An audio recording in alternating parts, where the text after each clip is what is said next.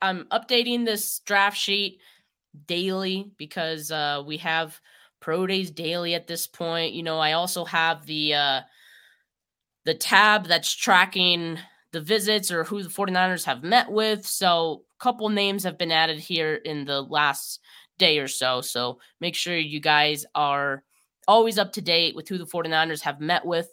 Um, again, going to be uh, updating this all the time. So, yeah, that that's pretty much all. I mean, I think that pretty much covered it.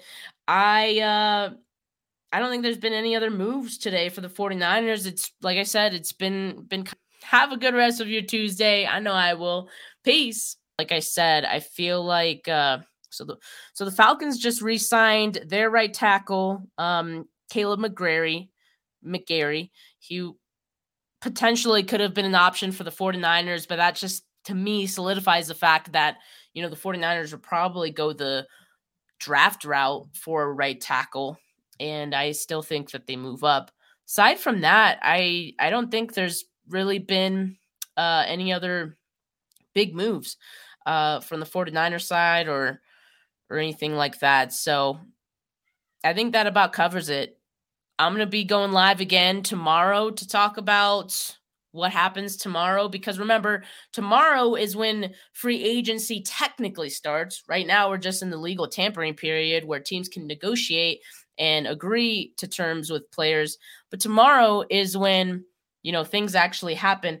Who knows if any of these players who have agreed to contracts are going to you know pull out and agree with another team because we've seen that happen. And i i feel like there's been an increase of players doing that in the last few years, but hopefully none of the 49ers players uh, opt out and, and sign with somebody else. But yeah, tomorrow is when the signings will become official.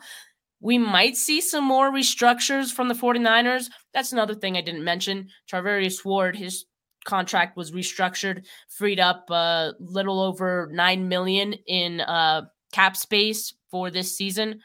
So, yeah, that we'll expect to see more moves like that in the next day or so for the 49ers just to make sure that anyone in these free any of these free agents that they want to bring in they're able to do so.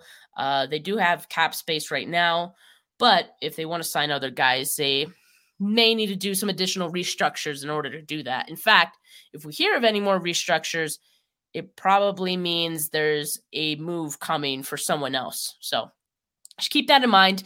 Um, I'll be going live tomorrow. Let me see who I have on as far as um, interviews go, prospect interviews. I have uh, Jaiden Woodbey and Jeremy Lucien. I think both of those guys are corners. I know Lucien is a corner, and uh, I believe Woodbey is as well.